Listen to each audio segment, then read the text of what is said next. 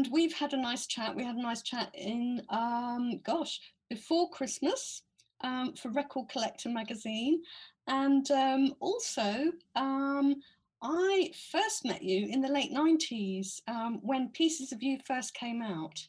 Um, and I remember, in fact, m- my good friend David, who's who's on um, in the audience today, um, we remember seeing you at the borderline when you just started, and uh, and look, I mean, it's amazing. You know, it's amazing how far you come, and, and all the albums you've released in in so many different genres, different moods. Um, different emotions expressed. You're always such a, you know, so brilliant at expressing emotion and capturing emotion in your songs and it's it's been lovely to kind of follow your journey um, so today i'd just like to ask you a few questions and we can talk a little bit about that journey um, really quite extraordinary um, and like with any story i think you know it's always good to begin at the beginning and um, and something I'd, I'd like to ask you about is you know what was it like growing up in rural alaska um, it's quite an unusual background for you know a Grammy Award winning singer songwriter. Growing up in Alaska was uh, very seminal in shaping who I was for sure. Um, I was raised without a television, uh, without running water. We had a coal stove for heat.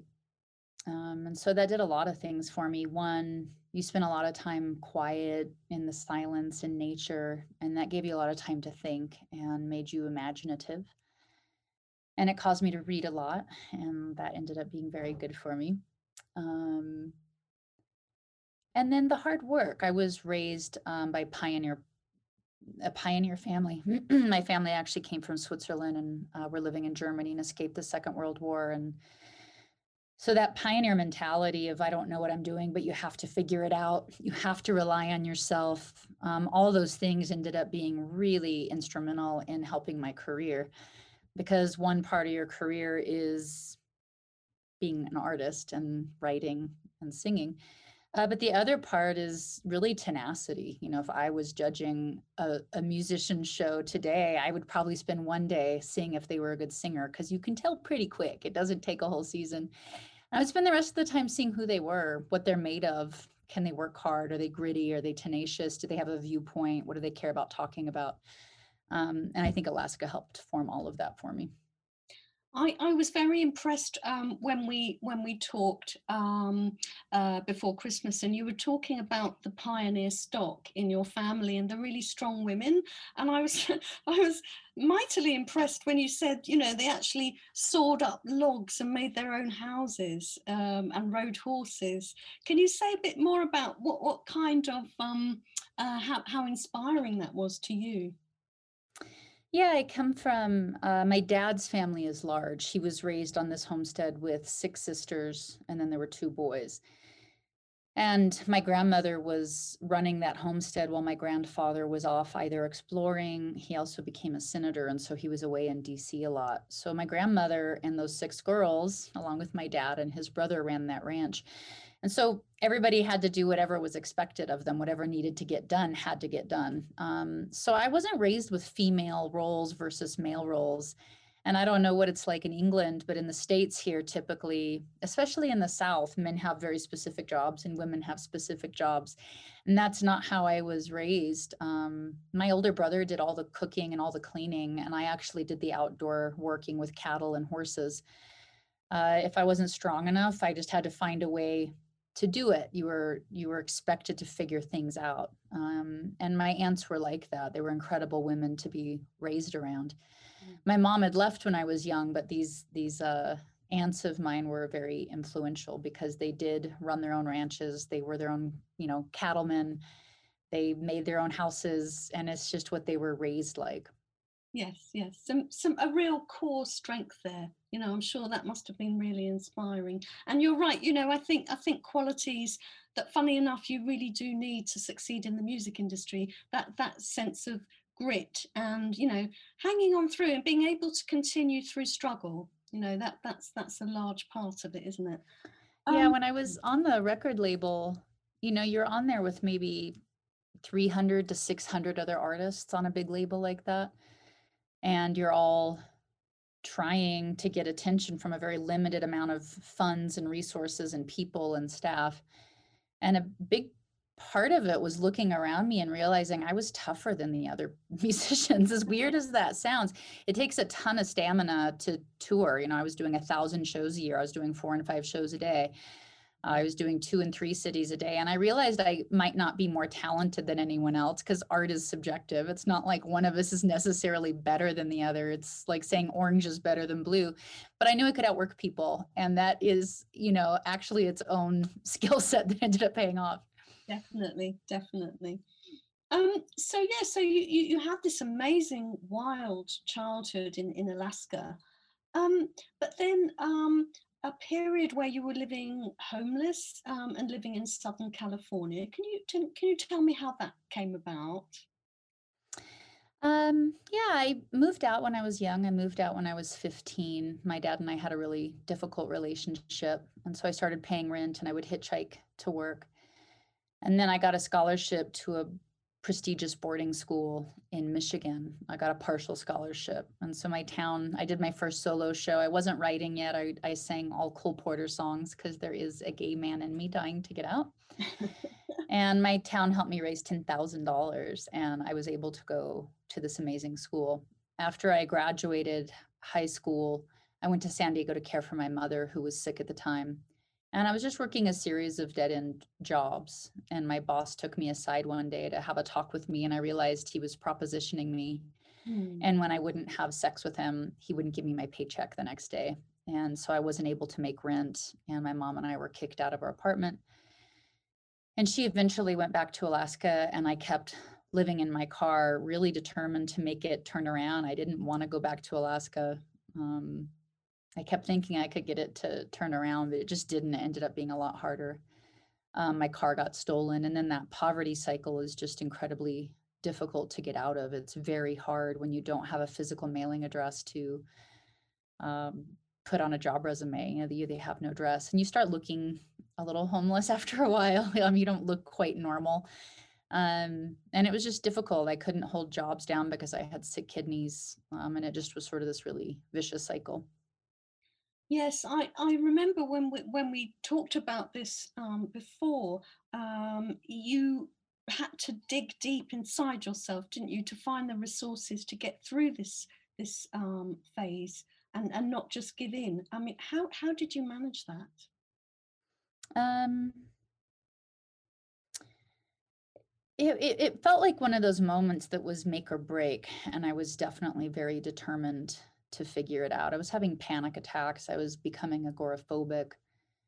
Um, things just kept getting worse and worse. And I felt like if I didn't figure it out, then I never would figure it out. Um, I don't really know why I felt that way. Uh, I'm sure if I, you know, I started street singing, I probably could have earned a ticket back to Alaska. Um, it just didn't dawn on me. It didn't feel like home. I wasn't particularly close to my parents. Uh, and I wanted to turn it around. And I remembered this quote by Buddha that said, Happiness doesn't depend on who you are or what you have, it depends on what you think. And I wanted to see if I could turn my life around one thought at a time. I was very interested in the idea of nature versus nurture. And if I received bad nurture, which I did, I was raised in an abusive household.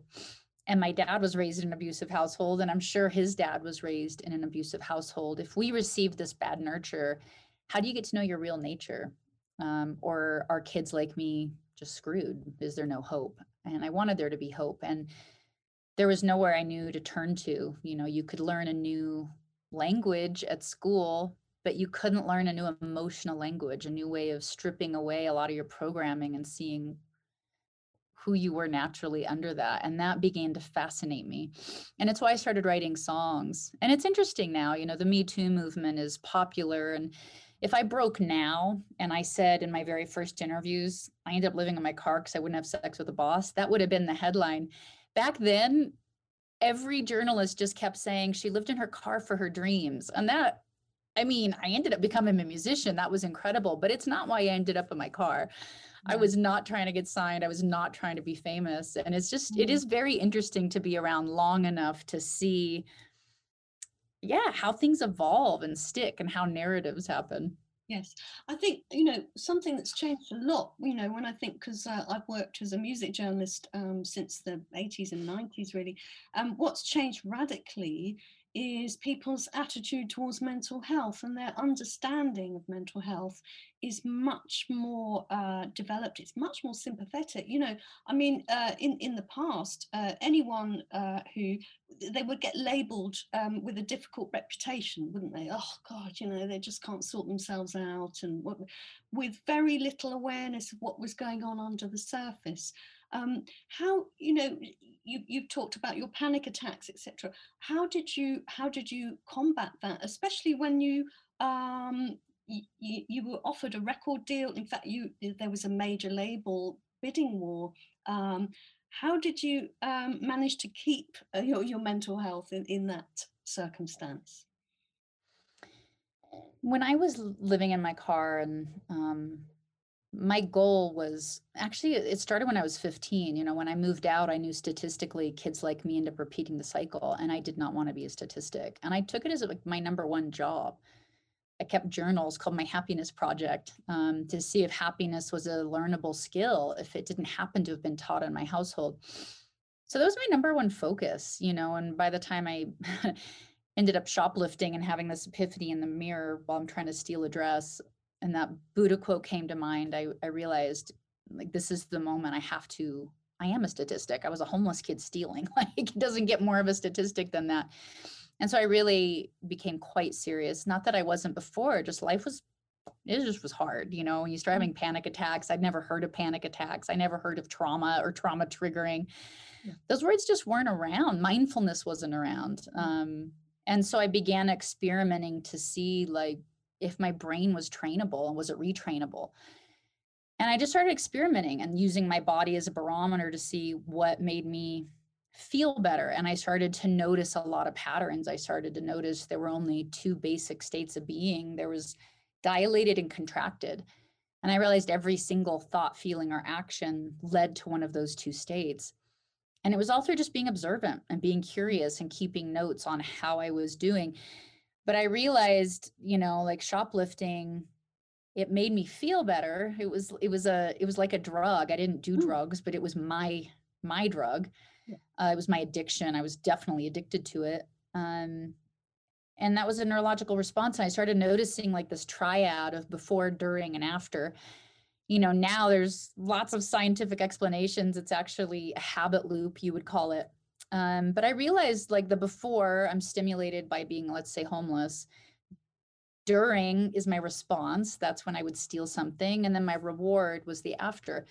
So I realized I couldn't change being homeless right away, but I could change stealing. And so I started writing. I would replace the behavior, build a new habit, and learn to get a new reward, basically. Mm. And then I started to realize every single action was either making me dilate or contract. And I started to say, all right, I'm only going to try and do things that help me dilate and open because panic attacks are when you contract and then you, yeah, your hormones go wonkers.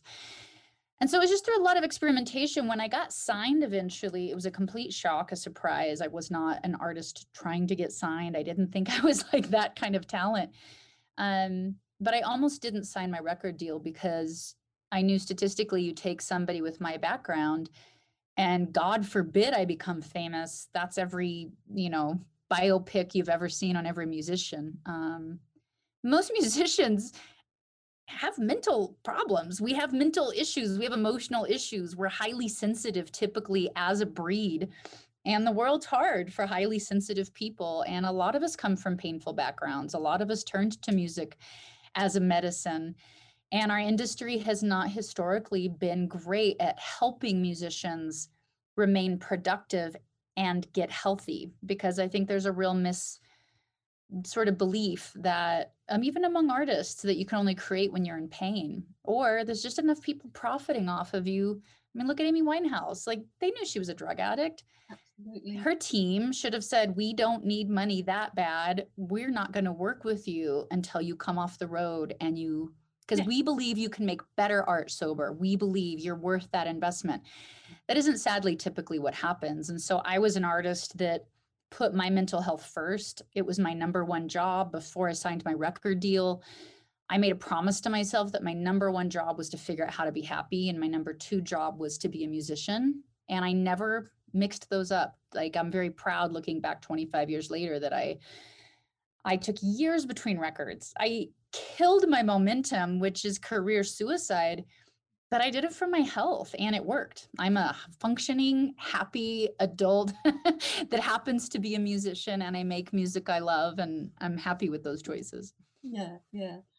Um, and what's lovely is um, you've set up your own foundation, haven't you, for young people um, who have um, issues, you know, varying from homelessness to mental health issues. Can you say a little bit about that? Yeah, you know, something that struck me was nobody talked to me about these things. Nobody talked to me about nature versus nurture. I mean, I'd read it in some philosophy books, the concept, but not how do you re-nurture? Um, how do you tackle habits? How can I do them one at a time? And unless you had access to therapy, I think the feeling was that there was no hope for you. Um, and so when I started kind of self discovering the things that worked for me on my own, without a therapist and I could tell they were rewiring me. I could tell my behavior was better. I could tell I was happier. I wanted to see if it could help other people, again, that didn't have access to therapy. Um, or maybe did have access to therapy, but it wasn't working. You know, you talk, you feel kind of better for the day, but your life doesn't change. Your life should change. Um, so I started the foundation. We started it 18 years ago. We work with at risk youth who, you know, might struggle with anxiety, depression, or more suicidal, severe ideation. Uh, and it, it works. You know, there's no therapists involved. Not that I have anything against therapists. Um, it's just that I've really learned that when you can give somebody the skills to start to um, relate to themselves in a certain way using mindfulness, um, it's very empowering. They start to realize their happiness is their own, their thoughts, matter, you know, because our actions are built on our thoughts. And it is a really, it's a cool program. Yeah, and it seems like that's a real community that is building itself there. Um, and I've looked at your website, and it, and it does look in, inspiring, really inspiring. It's called Inspiring Children. Um, so um, yeah, I mean that that's fantastic. Um, I wanted to go into a little more now into your debut album, which is um, uh, now being reissued in this amazing, um, I have to say, I've got it here and it's one of my um, uh, proud possessions. Um, fantastic. 25th um, anniversary edition. Um, do you, um, talk me through some of the songs? I mean, you know, it actually feels incredibly relevant, you know, even though it came out 25 years ago. You know, for instance, the song um, Who Will Save Your Soul, um, uh, it really feels like now, and you you you could kind of it has it has an atmosphere of America right now as well. Do you want to say a little bit about that? What inspired that song? Yeah, um, "Who Will Save Your Soul" is the first song I wrote. I wrote it when I was 16. Um, I couldn't afford to get back to Alaska for spring break, and so I decided that I would hitchhike across the states uh, for an adventure and I ended up hitchhiking through Mexico and I had learned guitar for this trip. I learned four chords. And so I kept repeating these chords over and over and making up more lyrics. And it was my first time seeing America. Yes, Alaska is part of America, but it's very different. Um, and my, I think my family might have been a little different. You know, I was the first American born, so it's sort of a very European upbringing in a way, uh, very Alaskan, but also with those Swiss roots. And seeing America and pop culture and hero worship was shocking and it was very um it was very different and so those lyrics were just inspired by that you know me at that age seeing america the first time uh, and it is a trip you know that song feels oddly prophetic even to my own life that you know towers going up where the homeless have their homes. I had no idea I'd be homeless or experience what that feeling was that there's no place for you to go, there's nowhere to sleep, there's no safe place to be, and it's illegal to be anywhere. It's hard. It's such a hard situation to be in. Um, and seeing it now, you know, reality TV wasn't even a thing. So it was just really funny that that those lyrics are what they are. Yes, yes. and and I guess as well. I mean, um, just thinking about. I mean, uh, America is in in quite a precarious state at the moment with COVID, etc. Does it feel quite scary at the moment? And and also with the the storming of Capitol Hill last week. I live out way out in the mountains. Um, I just talked to my dad, who's also back in Alaska, and he was on the edge of a canyon in the middle of, I mean, just the wilderness. But he had a radio signal and was able to hear the news. It is surreal when you live really remote in nature to hear about the tremendous distress um, that our whole world has been in, and then now America with the Capitol riots. In a strange way, as awful as it sounds, I'm grateful this happened because I think it would have been really easy to write off people's concerns that there was racism prevalent in America. Mm-hmm. Uh, it could be just those wacky liberals. Um, this makes it really, really uh, unavoidably clear. Um, yeah. And I think it needed to be revealed in this way. Not that I'm happy or, you know, not that I would wish anybody hurt, mm. Mm. But I think this gives everybody a very clear thing that you can't explain away. Um, but it's been hard. It's a really ugly, ugly thing to watch. I mean, I just saw a manatee that was carved up with the word Trump on it. It's just like, woo, yes. that's a really ugly, ugly thing to do an animal, not the name, just the carving. yes. So yes. it's it's rough. There's a lot of really ugly stuff, but you know, I have felt we're in a mental health crisis in America for a long time when we look at prior to the you know coronavirus if you look at suicide our suicide rates were up 70% between 2006 and 2018 gun violence opioid addiction we're leading the world in a lot of these really abysmal statistics and they were prior to covid and if you take all these seemingly different issues from pollution to me too to gun violence to drug addiction to suicide the one thing they all have in common is mental health Mm. We have a mental health problem. Mm. You don't kill yourself unless you have a mental health problem. And you don't do drugs unless you have a mental health problem. And you don't leverage vulnerable people unless you have a mental health problem. So I think America really has to figure out, and it's not convenient because it's not a peel, pill, and you can't just get mad at a Republican. you actually have to focus on how are we disconnecting from ourselves and society? What systems do we have in place? And those are hard things to look at. Sure, sure. Um, I know you've got your guitar with you, um, and uh, and if you're feeling inspired, you might you might um, uh, play something. Um, uh, so you know, feel free to burst in. Oh, oh, picking up now. Um, uh, another song I wanted to ask you about on, on the album, and it's one of my personal favourites. My sister's watching, and it's one of hers too. Is um, "Foolish Games." Um, and, and for that one, I love that, you know, this is a great example of the way you capture that emotion, that real um, raw emotion um, uh, between people. Um, can you say a little bit about what inspired that song? Yeah. I was just looking, I noticed a question about Foolish Games. So I was going back to try and find it. It was something about a. Mm-hmm. There's some amazing questions, by the way. We will get to Yeah, there are really good questions. There was a question about the song being on the Batman soundtrack. Uh, I can't find it right now, but they asked how that song came to be on that soundtrack. I think, you know, as an artist, you're always looking for opportunities that will help promote your music um, without you just go hitting the road.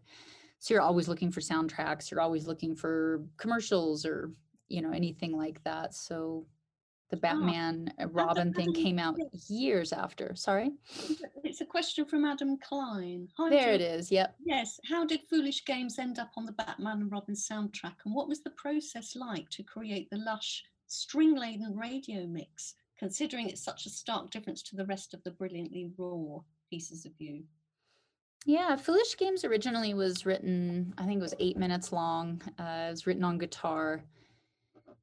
I met Charlotte Caffey from the Go Go's, and she came up with that piano part. In the studio, I think I was 19 at the time and just didn't know how to sing in the studio. I didn't enjoy singing in the studio. So we mostly did live songs. I went back to the coffee shop. Um, and with Foolish Games, I think I took a live version from a coffee shop and then we layered some, a, a, a violinist just kept retuning her violin to make a few simple harmonies. Um, but I wanted that record just to be really honest. I didn't know how to be more produced than I was. It's what I was. Um, by the time this single came around with Foolish Games, it might have been three years later and I had developed and evolved. I was singing much better. I was singing that song in particular much better.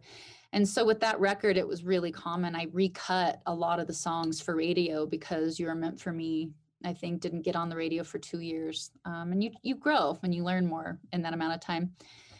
Um, and I remember going in the studio on Foolish Games and uh, yeah, being impressed. I want to say it was kind of like with some Beatles, the way they were able to incorporate some really beautiful, smart string and horn arrangements um, that wasn't necessarily really pop, but seemed to work anyway. And that's what influenced me to create a more lush sound. You know, it's so interesting, isn't it? I, I I'm always struck by um, how a song can live with someone. So that the way you sang that when you were 23 compared to how you sing it now, it's like there's a whole different layer, you know, a whole different layer of life experience and emotion that you you bring to that. So it's almost like a completely different song. Do, do you feel like your relation, you know, your songs almost are like relationships? Yeah, I think that uh songs are like these houses you move into um, and you keep discovering new rooms and aspects of them. Good songs. I have songs I've written that don't do that. Uh, it's a it's a definite litmus test of how well written a song is, and then vocally too. Like a slower song like that really lets you explore it vocally for a very long time. A faster song like Standing Still of mine, there's just not a lot of room to move into it beyond the structure of what it already is. So I actually find the quicker songs a little less interesting over time, but right. Um, I I want to um, ask you a question about um, mentoring because obviously um, that's that's quite an important part of what you do with with young people. But you were mentored yourself, and um, you you were mentored um, by two of the greats. I mean, Bob Dylan and Neil Young. What what did you learn from them? Gosh, they kept me alive musically. Um, you know, my record was not a popular record for a really long time for sure. And I didn't expect it to be. I mean, I knew I was making a folk record at the height of grunge, so I knew it wasn't like an incredibly popular strategic move. But I hoped it would do something. I hoped it would keep me off the street. Um, and it looked like after a couple years, it wasn't going to do that. Um, and I started, I think I was just about to make a second record when Neil, no, when Bob took me on the road with him and his manager was like, he won't meet you. He won't talk to you. He won't see your shows. I was like, I get it. Uh, but after about four nights, his manager said he, he wants to meet you. He's been watching you. And uh, he really believed in me. It was just staggering, you know, to go down there. I had no idea what to expect. And the first thing he did was like, what a, that uh that line uh so-called social security that's a that's a merle haggard line right and I, it is i was really influenced by merle haggard and merle has a line so-called social security so that's i i was nodding to that in Who'll Save Your Soul which nobody has actually ever gotten but bob um he loved my lyrics. He, he'd go over my lyrics. He'd ask me what made me write them. Um, he'd ask me what I was listening to and what I was reading, and he'd give me books and music to listen to. And he loved that I was solo and he liked that I didn't have a band and he was just very encouraging. And I remember thinking, you know what, if nobody ever likes my music, but and only Bob does, I'm good. Like I can keep going. Um, he really impressed on me that being a singer-songwriter is different. Like you don't get to be liked in the same way. You might, you know, your your path might intersect with pop culture, but it might not. And that isn't the point. You know, you're the the oath you take, as it were, as a singer songwriter is something very different. It, has to stay authentic um, and rooted in a sort of punk rock attitude, I guess I would say. And Neil Young was the same. He, um, I was making my second record at this point. I had given up on the first one, and when he brought me out, I quit that second record and then that the first one started to take off. And I just remember talking a lot to Neil about radio and he's like, you know, fuck radio. You may never get radio. Fuck interviews and fuck radio. You know, he was just very like, you just be you and you keep touring. and It's all about the live music and don't ever go digital. Um, yeah. but he really gave me a lot of again that sort of that torch of what being a singer songwriter is different. Like you're gonna have to march to your own beat and it may not ever sync up with society or it may go in and out with society but that's the sort of very sacred undertaking and i like the way you, you you've really taken inspiration from um, his point about um, following follow, kind of following where the music takes you. And if it takes you into another genre then so be it. So um, we, we get to um, the early 2000s and you explore digital pop you know your album um, 0304 and um, that that got a sort of slightly mixed reaction. Do you want to say a bit about that? Do you think some people didn't quite get what you were doing there? Um, yeah, you know, when I when Who'll Save Your Soul became a hit, I got pretty nervous because I didn't. I mean, Who'll Save Your Soul is the first song I ever wrote, and I didn't think it was ever going to end up on radio, much less that it would be a hit. So I didn't know how I did it or if I would ever write another song that was a hit but then that record went on to just keep selling and keep selling and i sold i think 12 15 million copies. And i realized it didn't matter if i ever had a hit again. I could either take that as like the most pressure because i had to follow it up or i could just take all the pressure off and go i just won the lotto. If i save my money i don't have to have shit all neck you know ever again. Yeah. so i went with the latter option like taking all the pressure off and making music because I love it, which is why I started. Um, but it's sure easy to let that get hijacked and make you think you have to keep being the popular girl, you know, in class, which isn't what I'm about anyway. So, and again, because of Neil and Bob, I just, if I wanted to explore a new genre, I don't like doing the same thing twice. It's just not how I'm wired. I'm not that person. I, I, when I even write books, if I have to do a huge re-edit, I write a new book. Like it's just it's kind of how I'm wired as an artist and I don't like repeating myself. I like learning and I learn the most when I'm doing something new. Grew up loving Cole Porter as I mentioned and so I wanted to make what I considered a modern Cole Porter dance hall record where it was meant for crowded spaces, it was meant to feel good. We were in the middle of yet another Middle Eastern war and I wanted it to be smart pop songs, and they're hard. They're hard to write. Hard to write up tempo songs with smart lyrics that are still socially leaning. Because, you know, again, a singer songwriter has to write about society, not just love songs. And there's very few pop songs about intuition or you know a lot of the songs what they're about on there so i had a lot of fun with that record my hardcore fans it was very telegraphed because I was starting to do remixes at least one or two records prior. Yes. Uh, I started doing dance remixes. I started having number one dance mm-hmm. remixes, um, experimenting with electronic sounds. Like the new Wild West is a 60s folk song, but put to electronic beats um, mm. off of my album This Way, I think. Yeah. And so my my fans that were paying attention definitely knew I was headed that way. It caught a lot of casual fans off guard and it caught the press off guard.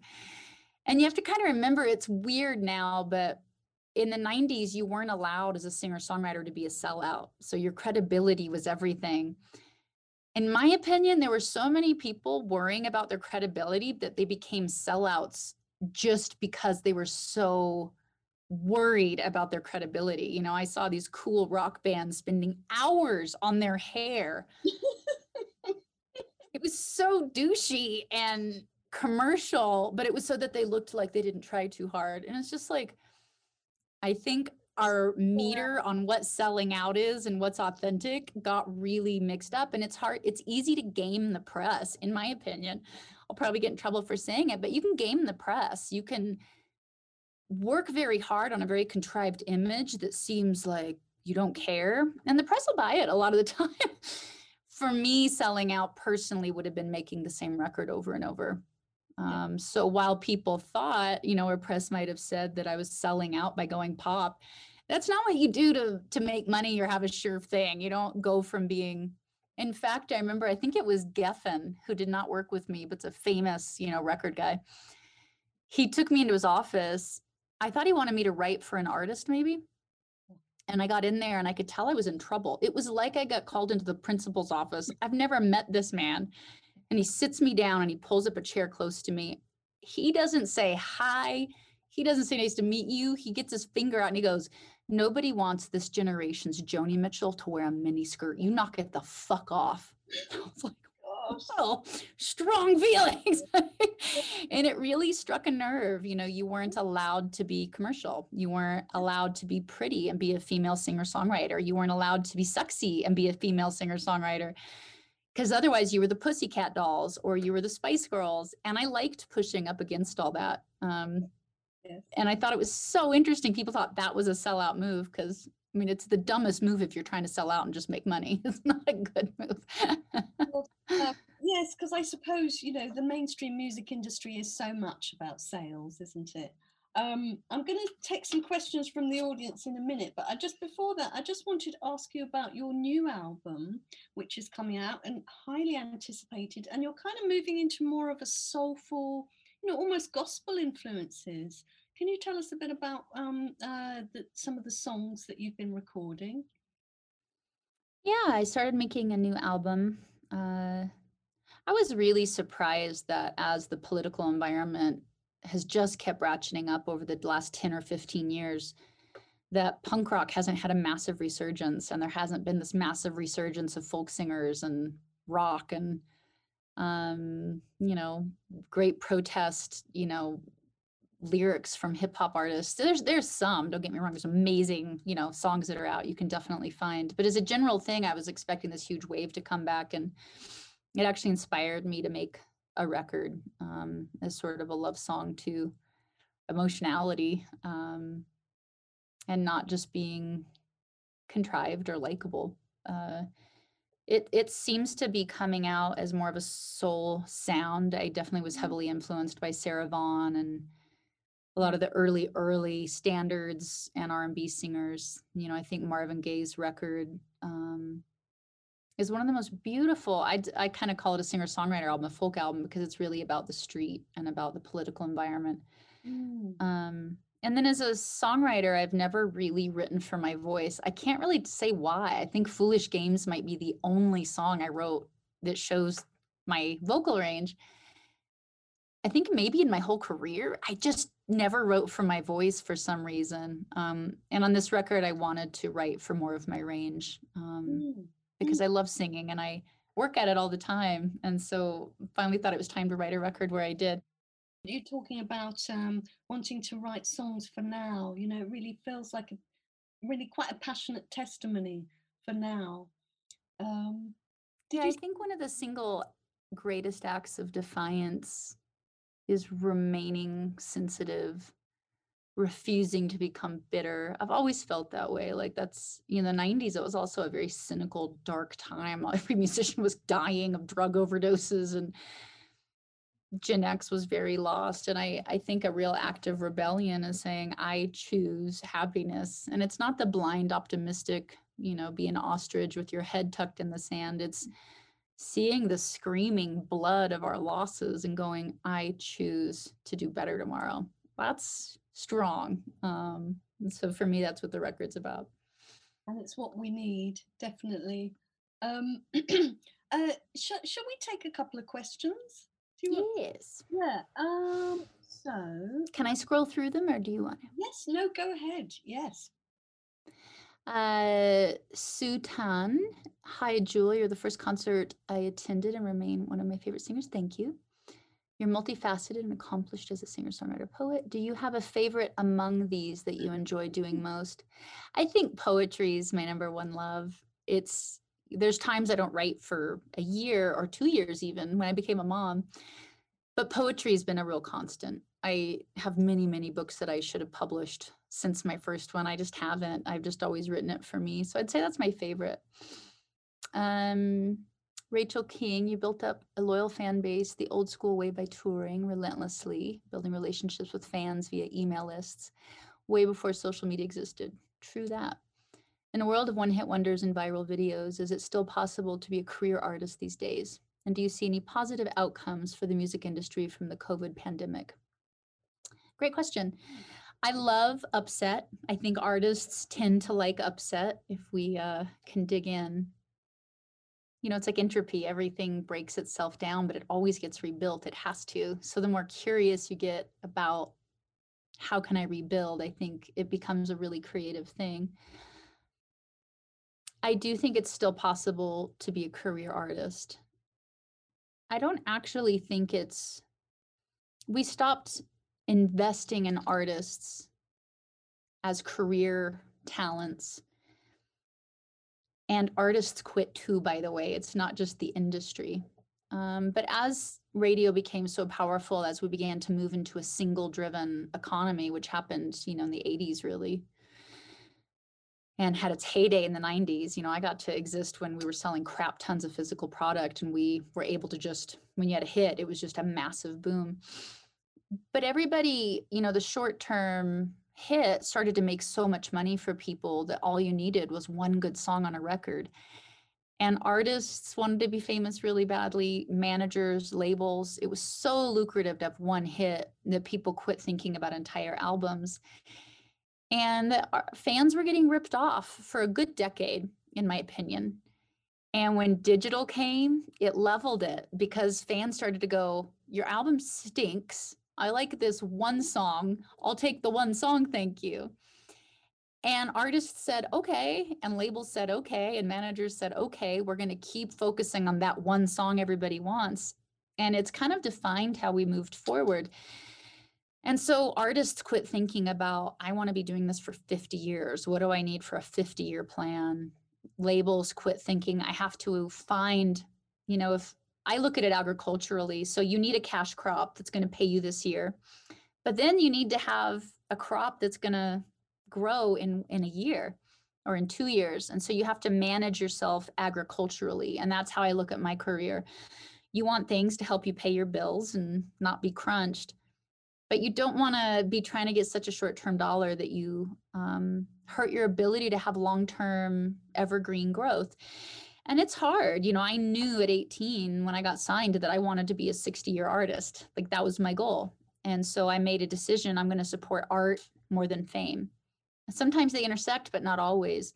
And so i made a lot of decisions that hurt my fame but i kept my what i hope is my ability to be i want to be one of the best singer songwriters that's an ambitious goal it's not something you get handed to you it's not something you do in six records it's not something you know if you're going to pull off. It's just a goal. But the things that I've done to keep myself alive as a writer, like taking time off, bad for the short term, great for the long term.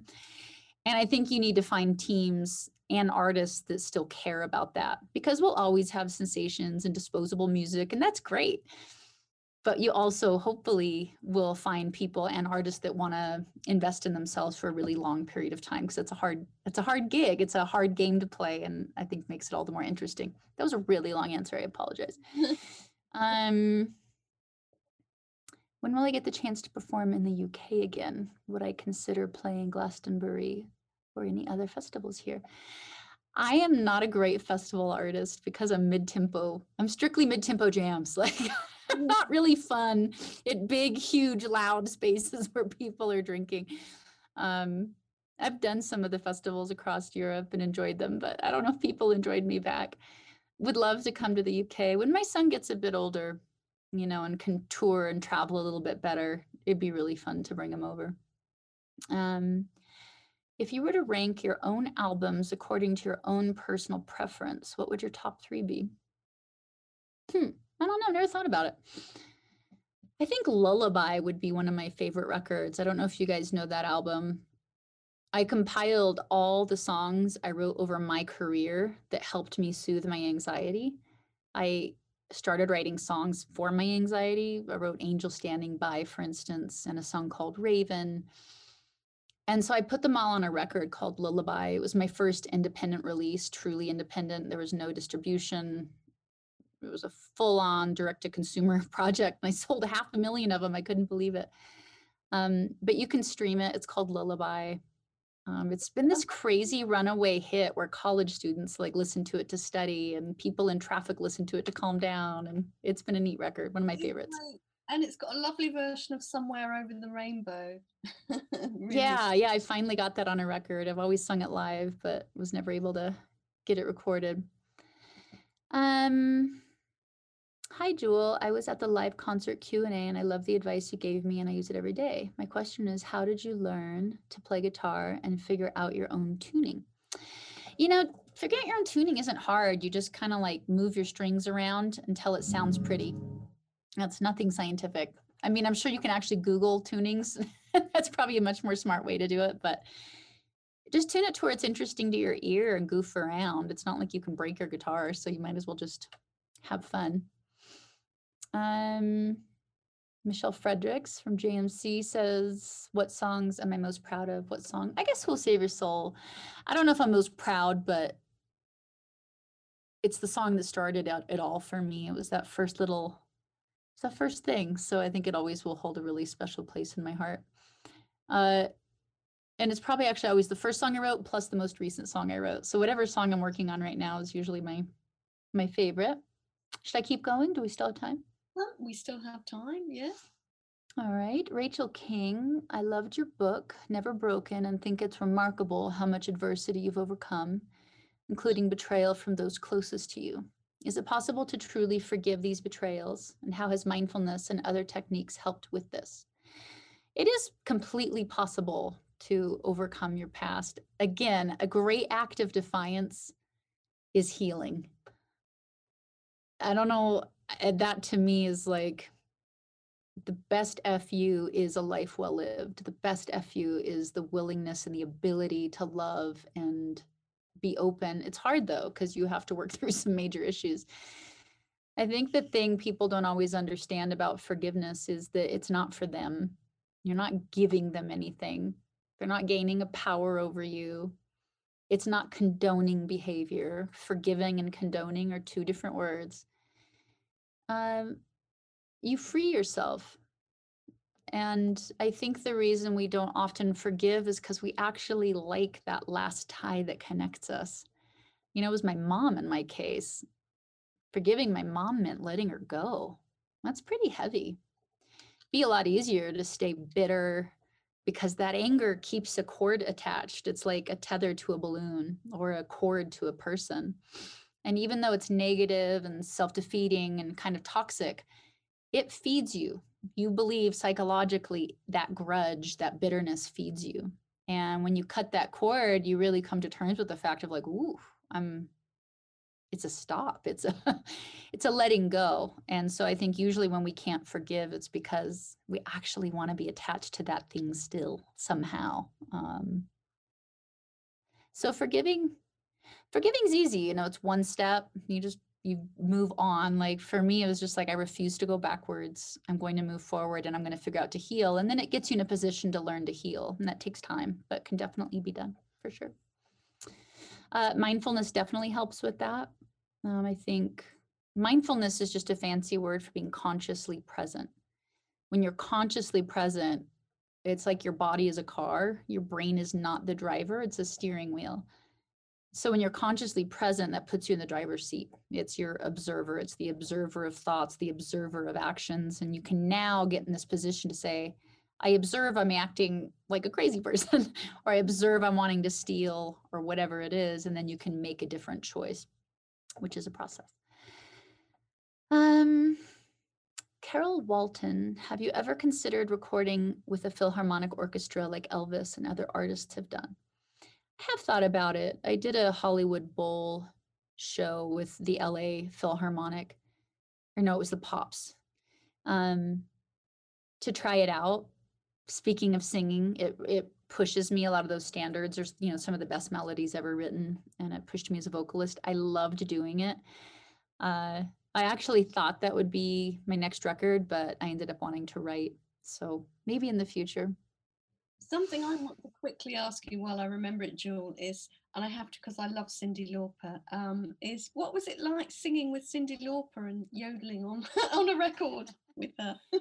You're the first person to bring that up. Um, I love Cyndi. She's so fun. You know, in the 80s, I think you were either a Cyndi Lauper fan or a Madonna fan. I chose Cyndi because she just seemed like she'd be funner to hang out with and didn't seem so pretentious. No offense, Madonna. Um, so when she asked me to yodel, I think she originally, so she did this little country album and she originally was going to do the yodeling herself. Um, but it's difficult. Like yodeling is definitely kind of years worth of practice. Um, so I was really honored she asked me to do the yodel. It was a hard yodel to do, actually. It was a whole new style for me. It was an amazing yodel, actually. uh, yeah, the audience, whoever's there, you should check it out. It's a great track. Yeah, it's really fun. I should post that one. That reminds yeah. me to do that. Um, let's see. Should I keep answering questions? How are we doing on time? Uh, well, I think, um, shall we uh, have two more questions? Sure. Yeah. That's great. Um, oh yeah, and thanks. I have a the book is called Never Broken. If anybody wants to get it, I wrote it. There's no ghostwriters. And I formed a website called jewelneverbroken.com. Um, about six years ago, a neuroscientist studied the exercises I developed for myself while I was homeless. And he actually showed why they do neurologically rewire your brain. And those are the exercises I've been using with kids um, in our foundation. And they're up for free on a free website called jewelneverbroken.com. So if anybody wants that. Um, Happy New Year. Any resolutions, hopes, or wishes for the new year? Yeah, there is. Um, I guess if I could sum up one huge migration that I hope all of society would tackle, that I'm constantly tackling, is somewhere along the line we became very, very mental. We started thinking our brains could figure everything out, and we stopped investing in any other aspect of our humanity, like emotions. You know, in school, we're not taught what to do with feelings, which is bizarre because our feelings help us understand the world. And when we feel safe, we think anxiety is an enemy. That's a problem. That's a that's against nature. It's anti-nature. That's like saying the wind is a problem. Our anxiety is there to tell us when we're not in agreement with our life. So the fact that we're this anxious means we're not in agreement with a lot of our life. You know, for me, when I was homeless, I wasn't in agreement with my life. It didn't it didn't agree with me. Anxiety is like food poisoning, you know. You eat something that makes you sick, you throw up and you it's your body going, "Don't ever eat that again." Well, a lot of our thoughts are toxic. A lot of our beliefs are poisonous.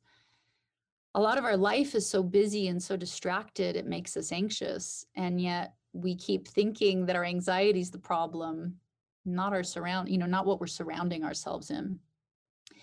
So moving from the head into your heart, as hippy dippy as that sounds, but realizing I think our heart, if we're in our heart, we're going to make a better decision. If we're in our heart, we're going to advocate for ourselves and for our neighbors better. Um, and so I just hope the world takes heart. I hope the world has the courage to have feelings and to listen to those feelings and not just suppress and numb and disassociate. Because even though it's difficult to be aware right now, it's better than the alternative. You can't take a drug and get rid of what we got going on. So I think that's my wish is that I can do a better job at that and that we all feel encouraged to help ourselves and each other live in our heart.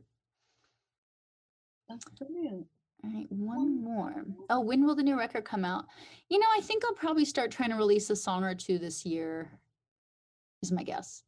I'm already starting to work on another record. I, I got this record done quite a while ago, a year ago at least, I think. Um, so I'm ready for it to come out. I'm super excited. And I'm also making a, another folk record. Ooh, and that would be my other, my number two record is a record called Picking Up the Pieces.